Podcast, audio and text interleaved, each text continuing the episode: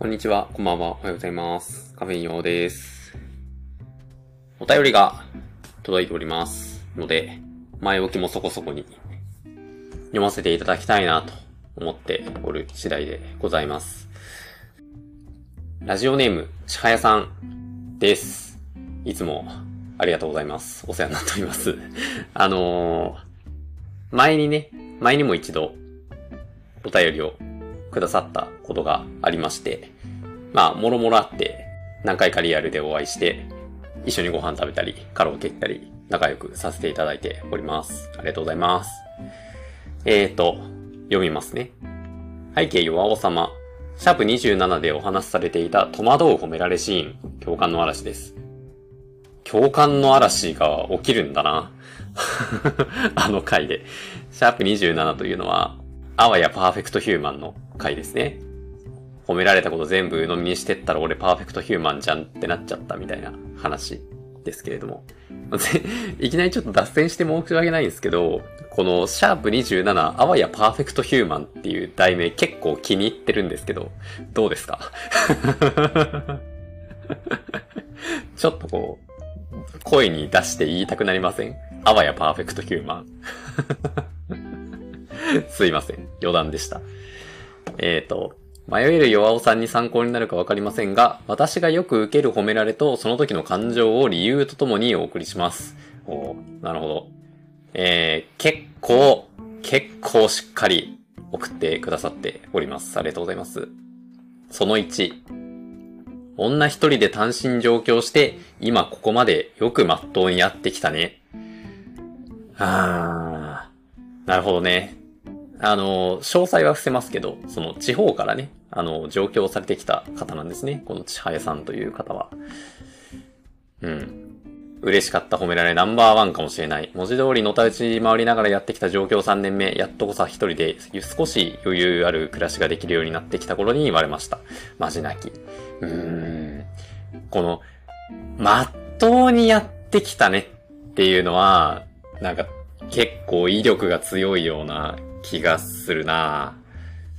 こう、世間一般的にはさ、その、まっとうにやっていることがこう、スタンダードであるみたいな見方をこう、よくされると思うんですけれど、まあ、少なくともその僕の近辺ではね、そういう風な価値観みたいなのが、やっぱり広く根付いていると思うんですけど、いや、まっとうに生きていくのっつうのは本当に大変なことだと思いますよ。よくぞここまで。いやー、そうですね。まっとうにやってきたはかなりこう威力が高い褒め言葉だなちょっと覚えておきたいですね。逆にこう、なんだろう。枕言葉のね、女一人で単身上京してきた場合に、まっとうにやってきていないっていうケースはどんななんだろうか。まっとうとの対比なので、すごいちょっと嫌な表現をするけれども、なんというかこう、その辺の男に捕まって結婚して、なんとなくこう、家庭に入って、一応東京で暮らしてますみたいなのが、うーん、まっとうでないと捉えられるのかななんでしょうね。これは、なんかちょっと真剣に考えると、なかなか危ういテーマなのかもしれないな。ちょっとそれはまた別の機会に 別の機会にちょっと考えようかなと思いますけれども。なるほど。二つ目。すごくこだわって厳選して選んだアイテムを褒められたとき。うーん。いいよね。そうですね。いいよね、いいよね。わかる。いいよね。びっくりマーク3つついております。うーん。その人々のこだわりが出ている場所っていうのはまあやっぱり褒められると嬉しいですよね。そうだよな。なるほどね。あ、その、僕のね、あの、あわやパーフェクトヒューマンの回で例に出したものもので言うと、その言語化能力が高いとか、その文章力が高いとかっていう風に褒められるのは、ちょっと意図してそれをこう身につけたいなって思って頑張っていた時期があって、それってその別に生きていく上ではそこまで必要ではないかもしれないけども、なんかこういう能力が欲しいなって思ってちょっと頑張ったところだったんですよね。だからその、まあ広く言えば、そのこだわりを持って取り組んだ部分に対して、そのこだわった結果が認められたようで嬉しかったみたいなのがあるから、それはその、まあ、僕の場合で例に出したのはその能力の部分であったけれども、それが身につけているものだったりとかなんだったりとかしても、確かに嬉しい気がする。うん。そうですね。なるほど、なるほど。三つ目。女性と会った時の、なんか今日可愛い、いいことあった、メイク変えた。ああ。あなたと会うために頑張りました。気づいてくれてありがとう。うん。男性からはとりあえず言っておく感を感じるので苦手です。男性からはなんかわかんないけど今日の雰囲気いつもと違って好きぐらいの語彙がちょうどいい。へー、そうなんだ。なるほどね。うん。男性はとりあえず言っておく感を感じるっていうのは、まあ多分そうですよね。それはそうな気がするな。少なくとも俺はそうだな。僕、あの、あんまりなんていうかこう、誰かが、その、髪を切ったメイクを変えたとか、なんかそういう類のことってマジ気づかないんですよね。もう本当に、モテないやつの典型なんですけど、が、まあ逆にその、いわゆるね、いわゆる、その、女性にモテるために、みたいなところでは、そういうこう、相手の変化に気づいて声をかけるみたいなのって、まあ、大体書いてあるから、うん。とりあえず可愛いって言っときゃ外れねえだろみたいに扱われてる感じは、ちょっと、しますね。うん。それは確かに、そうだな。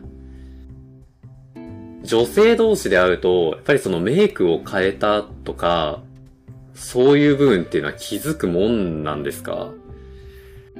俺男性同士で男性同士で考えた時になんかそこが評価基準に上がってくることってあんまないっすよね。なんだろうな。今日なんか髪型調子良くない？ワックス変えた？とか そういう話になるのかな絶対そんな話しないもんな、俺友達と。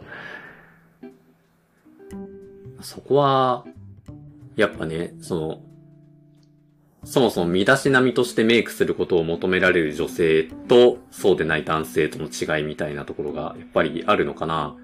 そういう、その身だしなみに対して気を使うレベルというのかなというか。うん。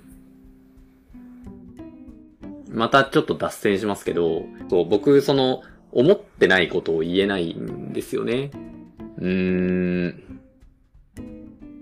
なんだろうな。例えばその、さっき言ったように僕は基本そんなに人の変化に気づけないんだけれども、あのー、お恥ずかしながら。なので、その、髪切った、メイク変えた、あネイルつけた、とか、なんかピアスをつけたとか、なんかそういう類のことは、まあまあほとんど気づけないし、その他、うんと、なんだろうな。友人に対する誕生日おめでとうとか、うん、誰かこう著名な方が亡くなられた時に、こう、ご冥福をお祈りしますとか、ちょっと幅がかなり極端に触れてますけど、言えないんですよね。それはなんというか、その、そういうのって、うん、まあその最初のやつであれば、その女性、なんだろうな、その女性に持ってるための立ち振る舞いみたいなところにはまあ当たり前に変化を褒めようみたいなことがこう書いてあるだろうと思うし、その礼儀作法とかね、そういう部分には、そのどなたかが亡くなられたら、その、ご冥福をお祈りしますといい、みたいなものが書かれていると思うんだけれど、なんかこう、その自分の言葉でない物事を口に出すのがすごくこう、はばかられてしまうというか、うん、そんな上っ面のことだけ話して喜ぶ奴がどこにいるんじゃいってちょっと思っていたりするんですよね。だから、ツイッターなんかを見ているとね、フォロワーのどなたかが今日誕生日ですって言ってあのプロフィールの、プロフィール画面のところのさ、あの、誕生日が来るとこう風船が飛ぶ演出があるじゃないですか。あれをこうスクリーンショット撮って、今日誕生日です何歳になりました？みたいなのをこう上げてて、で、それに対して、あの、皆様がね、誕生日おめでとうございますとか、良い一年になりますように、みたいなことをこう送ってたりとかするわけですよ。その著名な方が亡くなられたら、そのニュースをリツイートして、で、ご冥福をお祈りしますっていう風にこう、いっぱいツイートが流れてきたりするわけ。でも、マジで言えない、なんか、本当に本心から、あ、この人が誕生日を迎えたってことは本当にめでたいことだなって思ってなければなんか言っちゃいけないような気がするし、本当にこの人が亡くなってしまったのは悔やまれるな、悲しいな、辛いな、みたいな思いがなければ、ご冥福をお祈りしてはいけないような気がなんとなくしてしまうし、うん、なんていうか、融通が効かないんですよね、僕。そう。あの、脱線の脱線で本当に申し訳ないんですが、ただ一人だけ僕が、その亡くなられた著名人の方で、心の底からご冥福をお祈りしますと思えた方が1名いらっしゃって、その方はあの、遊戯王の原作者である高橋和樹先生なんですけど、去年か一昨年かぐらいに、あの、海の事故でね、あの、亡くなられたんですが、そのニュースの、こう、字面だけね、ニュースのアプリの見出しかなんかでポンってこう流れてきて、なんか人生で初めて、はぁって息を飲んで、その後こう数秒時が止まって、どうかあの高橋先生でない人であれって思いながらニュースを開いて、で、その上で、まあ、やっぱりね、そういう情報が載ってて、すごい辛い気持ちになったのを今でも覚えていますけれども。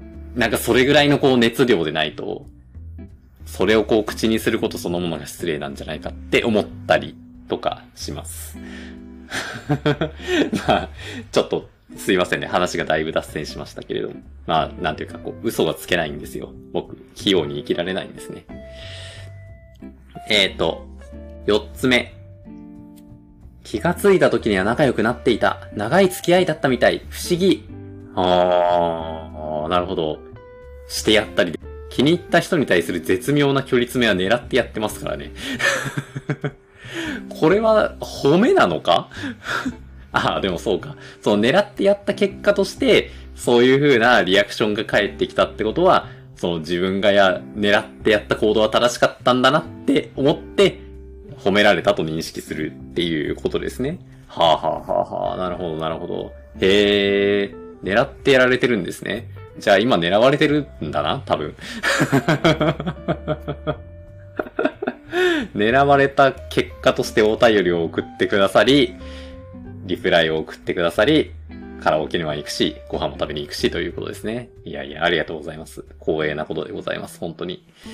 おー、言われたことないな仲良くならんもんな、俺基本的に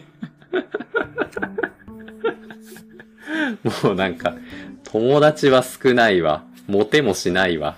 ひどいありさまですけれども、ありがとうございます。恐縮です。五つ目。声が好き。落ち着く声。はあ。声フェチで発声にはなんとなく気を使っているので、自身の声を褒められるのは嬉しい。うん。でも、声が可愛いは幼い声っぽいのがちょっとコンプレックスなのもあり、こっぱずし、こっぱずかしくて苦手。うん。川ボはなんか狙って出してる感あってサブイボだから NG。川ボっていうフレーズ初めて聞いたな。それはその、まあ、男性で言うところのイケボに対して、その女性に対してが川ボということですか？へえ、そんなワードがあるんですね。知らなかったな。声が好きか。思ったことないんだよな、人に対して。あ、だからそういうことなのかな？そういうことなのかな？というのは、うんと、なんだろうか。その、誰かしら人に対してね、ああ、こいつめっちゃイケメンだわ、羨ましいなとか、こいつめっちゃ声いいわ、羨ましいなとか、そういうふうに誰かを羨んだことがない要素について自分が褒められても、別に嬉しくないっていうことなのかな。あ、その、何回も同じ話するようであれですけど、その言語化力だったりとか、その文章力だったりとかっていうのは、誰に対してだったかはわからないけれども、あ、この人は言語化力がすごい、文章力がすごい、自分もこういう風な力が欲しいなって思ったから、多分やろうと思ったのだと思うので、そういうことかもしれないな。自分がそうありたいと羨んだことに関する褒められ方をすると嬉しいなのかな。うん。まあ多分言ってること、ほとんどそのさっきのこだわってるところ褒められると嬉しいとほぼ同一だと思うんですけど、言い換えるとそういうことなんですかね。へ え。えっと、6つ目。やむを得ない理由で適当に選んで買ったアイテムに対するセンスいいね。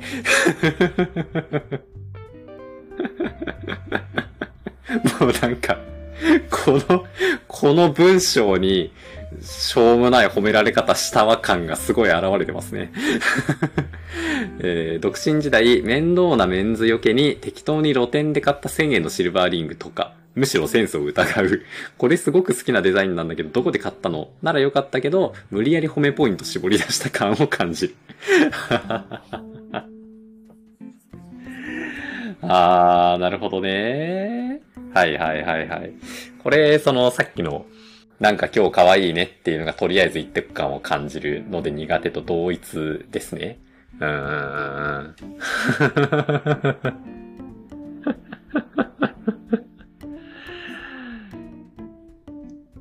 どうですかねこの適当に選んで買った、適当に選んだものですらセンスがいいと褒められて嬉しいって捉える人もいるのかなそこそこいそうな気がしません？何で分かれるんでしょうね。そこって。そうか。そもそもの理由、そもそもの、この例に出ている面倒なメンズよけに適当に露店で買った1000円のシルバーリングはマジでこう、メンズよけでしかないから そこのセンスを褒められても、そんなところのセンスを褒めてくる面倒なメンズがやってきたぞみたいな話になっちゃうんですかね。きっとね。なるほどね。おもろいなよくこう、覚えてますね。こういうおもろい褒められの部分を。なるほど、なるほど。七つ目。頭いいね。賢いね。うん。そういう風に見えるだけ、見せているだけのマジックにハマってるだけパターンが多い。頭良さそうに見える顔してるだけ。みんな騙されないで。上の人から褒められるパターンの時は、一部だけを見て過剰に期待されて後から失望されることが多いのがきつい。下の人から褒められるパターンの時は、そう言わせてしまう気遣いをさせてしまった感がやっちまったなーっていう罪悪感に苛まれます。うーん、なるほどね。頭いいね、賢いねはね、僕も結構言われるんですけど、いや、まさに、そういう風に見えるだけだと思っていますね、僕も。その僕、あの、黒髪ショートで、あの、運転するときとか仕事中はメガネをかけているんだけれども、まあ、なんていうか、その入れ立ちでいたら大体頭よく見えますよね。多分ね。そうそう。良さそうに見えるんだよな。だから、あの、学生時代とかね。まあ、学生時代もそんなに対して今と変わらない風貌だったと思うんだけれども、あの、まあ、メガネをかけて黒髪で、で、なんか特にこう、ワックスとかも、そこまで、あれやこれをつけてないで。なんで、まあ、頭良さそうっていうかその真面目そうみたいな風に見れ、見られるんですけど、まあ、実際全然勉強できる方じゃなかったので、普通になんか成績は中の中から中の下ぐらいで、お前なんか思ってたんとちゃうな、みたいな感じになったのをよく覚えています。そうそう。でまあ逆に言うとやっぱそれだけ人は第一印象で判断するっていうことなんでしょうね。なんていうか、そういうこう、見た目的に、なんていうかその自分を表現しているポイントがなさそうと捉えられてしまうと、真面目そう、頭良さそう、賢そうっていう風な感じになっちゃうんじゃなかろうか。どうでしょうかね。まあでも、頭良さそうではないのか。頭いいね、賢いねになったのか。そうか。上の人から褒められるパターンの時は一部だけを見て過剰に期待されて後から質問されることが多い。うーん。そうですね。上の人が言うんだったらさ、こういう、なんかイメージで褒めてくるんじゃなくてさ、実績を褒めてほしいよな。この仕事に対して、こういう成果を出せてよかったね。こういう成果を出すために、これこれこういう手順を取れるということは、その、ちゃんと考える能力がある人なんだね。頭がいいね。賢いね。だったら、なんかまあ、受け止められるような気がするな。なんか、この頭いいね、賢いねだけポンって言われたら、なんか、機嫌取りに来られてるわとかさ。なんか、勝手に頭入れてる、貼って、ハードルを上げてきてるわ、みたいに思いそうな気がするな。下の人から褒められるパターンの時は、そう言わせてしまう気遣いをさせてしまった感がやっちまったなっていう罪悪感に苛まれます。うーん。下の人から言われたことあるかな俺。頭いいですね。賢いですね。あるのかなあったのかもしれないけど全然覚えてないな。あ、あるっちゃあるか。遊戯王をやってる時には、そういう風に褒められることあるかも。僕、多分あの、現役遊戯王プレイヤーの中では、それなりに年齢層高いところに位置してると思うんですけど、ま、基本、まあ、同い年から年下の相手が多いんですね。やるとね。で、なんていうか、こう、ちょっとこう、ルールの穴をくぐり抜けるような、なんかデッキを組んだりとか、そういう風なこう、プレイングをした時には、頭いいっすねって言われたことがあるような気がするな。ただその、遊戯王っていうフィールドに話を持ってきてしまうと、頭がいい賢いと言われるに至った経緯みたいなのが、その、遊んでいる盤面に現れてしまうので、そんなにこう抵抗感なく受け入れられるような気がするなまあ、だからといって、別にそういう風なのをやって、そうなんすよ、頭いいんすよ、とはならないけどね。いやもうなんか、たまたまこういうカードの組み合わせ見つけただけなんで、みたいな気持ちにはなるけれど。うん。うん、うん、うん。次。八つ目。同じような道の先を進む先輩などから勘がいい、いい仕事をする。はあ。なるほどね。めっちゃ嬉しい。内心飛び跳ねてる。多分この時の私にかかる重力軽くなっている。飛び跳ねてますね。うーん。そうだな俺これ言われたら逆にビビっちゃうかもしれないな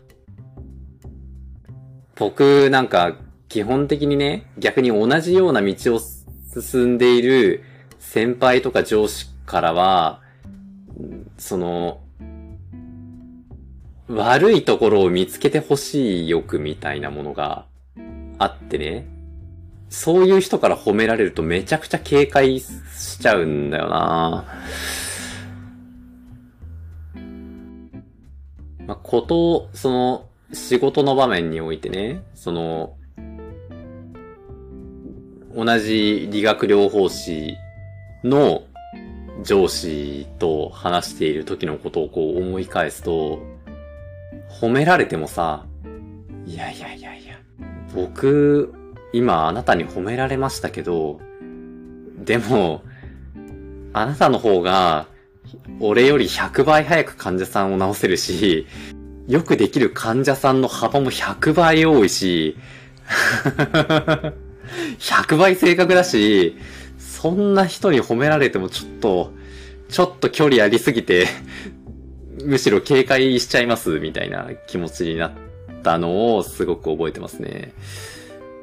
うん。ここはなんか、そうですね。人によってなんか随分分かれそうな気がするなこう、同じような道を進んでいる人だからこそ、100%俺の方が至らないことが分かっているのに、でも先を進んでる人から褒められる。いやいや、さあありますよ。何言うてんですか。はは、っていう気持ちになっちゃう、みたいな感じですかね。これはなんか、僕がネガティブたるゆえんが出ている気がするな。9つ目、容姿。可愛いね、美人だね、細いね、ちょう、ちょう、ちょうどいい体型だね。ちょうどいい体型だね。ちょうどいい体型だねはまたなんというかこう、角が立つこと言われましたね、随分。うん。私にも褒められていた時代もありました。もう、もともとあるものは大概にしてコンプレックスだったりするので、褒めでもあまり触れないでほしいというお気持ち。人に対しても面と向かってはあまり言いません。うん。でも文字では書きます。岩野さんってイケメンだし、イケボ。あら、どうも。ありがとうございます。先日、先日言ったように残念ながらその言葉は僕にはあまり響かないんだけれどもありがとうございます。それでも。恐縮です。うん、そう、容姿はね、響かないですね。響かないですね、と言いつも、失礼な話だな めちゃくちゃ失礼なやつだな、俺。褒めてもらったのに、響かないですねって、めちゃくちゃ失礼なこと言ってると思うんですけど。あのー、まあ、そうそう、さっきの話で言うと、その別にこだわりがあるわけではなかったし、うーんと、その誰かを羨んだこともそんなにないから、多分それに関して自分に、自分を褒められても、はあ、そうですかとしか思わないんだと思うんだけれども、僕今その35になるんですけどね。僕多分今、これまでの人生の中で一番見た目整ってるんじゃないかなっていうふうには、ちょっと思ってます。恥ずかしながら。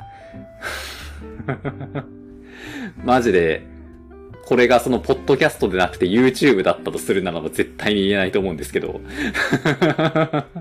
音声だけだからね、各自、その僕の見た目を想像していただければと思うんですが、そう。多分ね、その今、ある程度その身長の成長が止まってから、多分人生の中で一番痩せているし、うーんと、人生の中では比較的こう、髪を整えるということに興味を持っているような気がするし、服を買いに行くのが多分人生の中で一番楽しい気がする。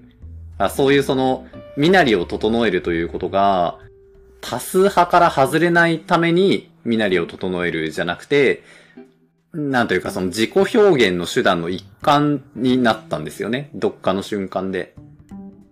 そう。だからその、自己表現の一環として、こう、髪型を整えるのはちょっと楽しいような気がするし、その、面白みのあるような服を買いに行くのは結構楽しくなったような気がする。なので、その辺を褒められたら、今は結構響くような気がします。これ、嫌なやつですね。だいぶ今、僕がここで口にしたことというのは、そうやって褒めてねって言ってますね。僕のことを。すげえ嫌なやつだな まあまあでも、そうそう。わかんないですけどね。今のところそんなに褒められたことがないので、そういう点については。話は変わりますけど、イケボってあるじゃないですか。イケボってってさ、なんていうか、わかんないのね。俺、その、男だからかもしれないけれど、うーんと、低けりゃイケボなんじゃねえかみたいな ところがちょっとあるんですけど、違うんですかねどうなんだろうな。男性で声が高くて、イケボですねって言われる人っているのかなでもなんていうかその僕が想像する、その女性のね、女性の可愛い声って、じゃあ別に高けりゃ可愛いかっつったらそうじゃないですよね。ってことはやっぱり高さだけではないんだろうな。なんだろう？な、何によって違うんですかね？その人人特有の、うーん、その周波数というか、なんていうか あるのかなどっかで研究してる人がいそうなテーマですね。これって。ちょっと面白そう。10個目。視覚や志望校等に合格すごいね。頑張ったね。偉い。ああ。うん。努力して勝ち取ったものなので、どんな立場の誰からでもとても嬉しい。これに関しては自ら褒めてと求めに行くスタイル。うーん。これ、俺全然わかんないかも。全然わかんないかもしれんわ。へえ、そうなんだ、そうなるんですね。あの、理学療法士って国家資格なんですよ。国家資格なので、その国家試験があるんですね。その国家試験の前に、専門学校の卒業試験があるんです。で、その専門学校の卒業試験っていうのは、基本あの、国家試験よりも難易度高く設定されているんですね。他はどうか知らんけど、少なくとも理学療法士界隈においては。というのは、その、国家試験よりも難しい卒業試験をクリアした人に、国家試験の受験資格を与えているので、その学校を卒業した人は、おおむね国家試験を合格できるであろうっていうふうな見込みで、こう排出されるわけ。なので、あの、その学校に入ったら、国家試験に何パーセントの確率で合格しますよっていう、そこの値をでかくできるわけですね。その、卒業試験が難しく設定されていた方が。っていう風な構造になっているんですよ。で、で、その上で、理学療法士の国家試験の合格率っていうのが、まあ、8割9割とかだったんですよね。確かね。だから、そういう環境にいたからなのかななんか、ある意味、その卒業も国家試験の合格も、まあ、できて当たり前、できないのは、それは、あなたが落ちこぼれですよ、みたいな そういう風な空気感がちょっとあったような気がしてですね。合格したから、うわー、めっちゃ頑張ったわー、よかったー、褒めてー、みたいな感じには、マジでならなかったなー、僕。あー、やっと土俵に立ったわ。よかった。これからも勉強続くんだな全然これで終わりじゃねえなみたいな そういうこう、暗い部分ばっかりが表に出ていたような気がします。で、まあ普通に考えりゃそうだよな。普通に考えりゃ努力して勝ち取って合格しました。それは褒めてってなるよね。それはそうだ。褒めていこう。俺も。他の人でそういう方がいらっしゃったら。11個目。ひどい文面だなまだ女として見れる。結構女らしいところある。ひどい。ひどいなこんなこと言うやついるんですかここってやっぱ男女差だよね。なんていうかその、女性、これ男女ひっくり返してさ、そのまだ男として見れるとか、結構男らしいところあるって言われたらさ、結構男らしいところあるって多分本当に褒め言葉としてしか使われないような気がするんです。なんだろうか。実際言うやつがいるかどうか知らんけど、その、体細いけど結構力持ちなんだね。結構男らしいとこあるんだね。とかさ、なんだろうか。あーこう、行動力とか決断力が見た目の割に結構あるんだね。結構男らしいところあるね。みたいな。そういうこうニュアンスでの、こう、褒め言葉として使われることが多いような気がするけれど、このまだ女として見れる結構女らしいところあるはさ、なんか、明らかに性的ですよね。まあ、うん。これはなんか俺の見方が偏ってるのかな自分がもし女性だったとして言われたらちょっと切れるような気がするなうん。えー、興味ない男性の性癖にはまったところで何も嬉しくない。上から目線なところもマイナス。いや、そうですよね。へえ。苦労、苦労されましたね。茶屋さん。いやー、でもやっぱほんとこう、男女差、あるなー、こう思うと。その、失礼なこと言われる率とかさ、その、失礼な態度を取られる率とかさ、マジで、絶対女性の方が多いもんな。前にね、あの、僕のパートナーが、舐められないように、前に、あの、僕のパートナーが、こう、ろくでもないやつが出てきた時用に護身術を身につけたいとか、スタンガンを持ちたいとか、っていう風な話をしてた時があってね。いや、そんなに世の中敵ばっかじゃないんじゃないの？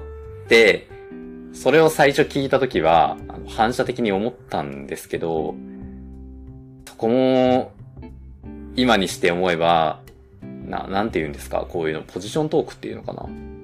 なんか表現がわからないけれども、自分が男性であるからこそ、その、そういう危機を感じたことがなく、そういう危機が訪れる可能性とかも認識せず、だから必要ないと感じたのであって、女性は常にね、そういう、あの、ろくでもねおじさんがいたりとかさ、そういうろくでもない人からなんか性的な目線を向け続けられているのだと思うと、そりゃなんか見える世界が絶対違うよなと思いますよね。大変ですね。本当に ということをね、最近ようやく気づけるようになりました。うん。はい。えー、お便りには続きがございまして、えー、まとめてみると、取ってつけたような褒めではなく、その人自身の言葉で褒めが嬉しい。間違いない。うん。評価する立場でもないのに評価されるような褒めは NG。間違いない。努力を見てくれた、感じてくれた言葉にとても喜びを感じる。うん。間違いない。同じような立場のちょっと先を行く人に認めてもらえると嬉しい。ここだけ、やや違うような気がする。うん。なんででしょうね。そこだけな俺は不安になってしまうな、どうしても。うん。あと、世代ギャップもあるように思います。我々のちょっと下の代から叱って伸ばす教育ではなく褒めて伸ばす教育に力を入れてきたので、よく褒める人が多くなったように感じます。うん。逆に上はしごかれ世代でむやみやたらに褒めないので、一つのお褒めの言葉に重みがあります。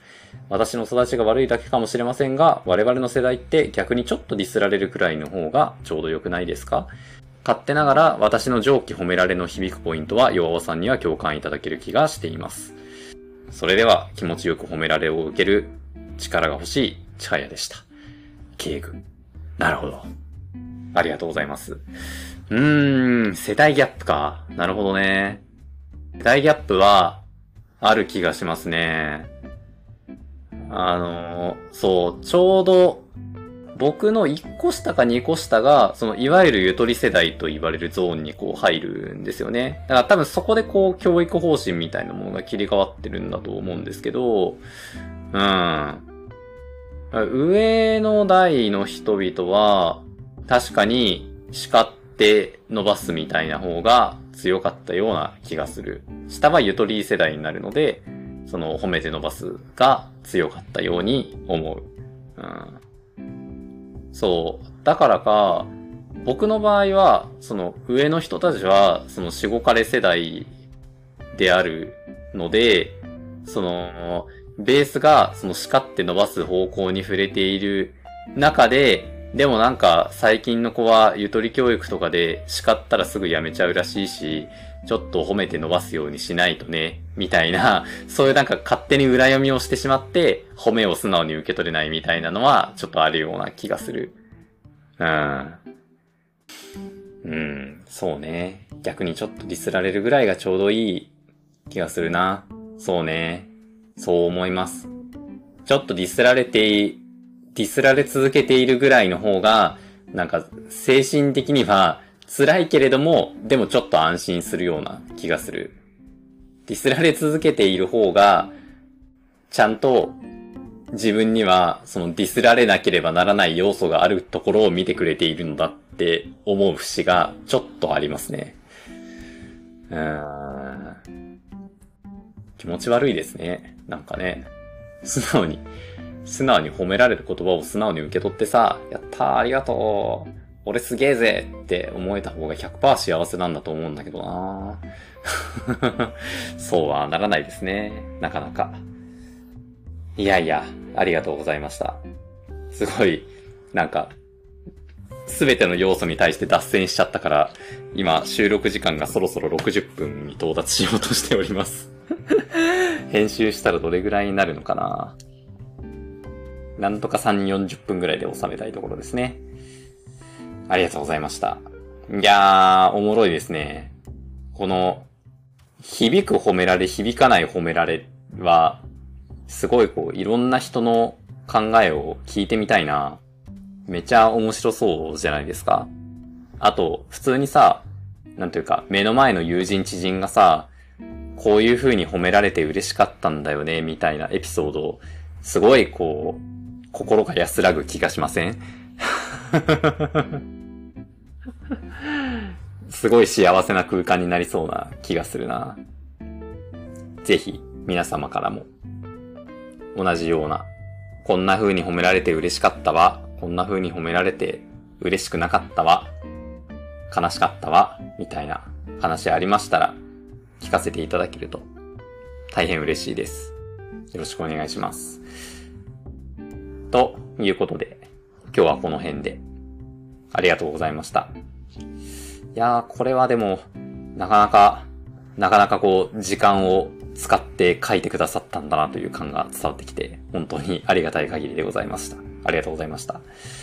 えー、っと、番組概要欄にお便りフォーム用意してありますので、褒める褒められるみたいな話から、その他諸々などなど、ご意見、感想などなどありましたら送ってくださいますと大変嬉しいです。えー、ツイッターで感想などをつぶやいてくださる際には、ハッシュタグ、カタカナでパピで、えー、パパで PTA デュエリストの頭文字取って、ハッシュタグパピででつぶやいてくださいますと、大体見ておりますので、とても嬉しいです。よろしくお願いします。では、また。ありがとうございました。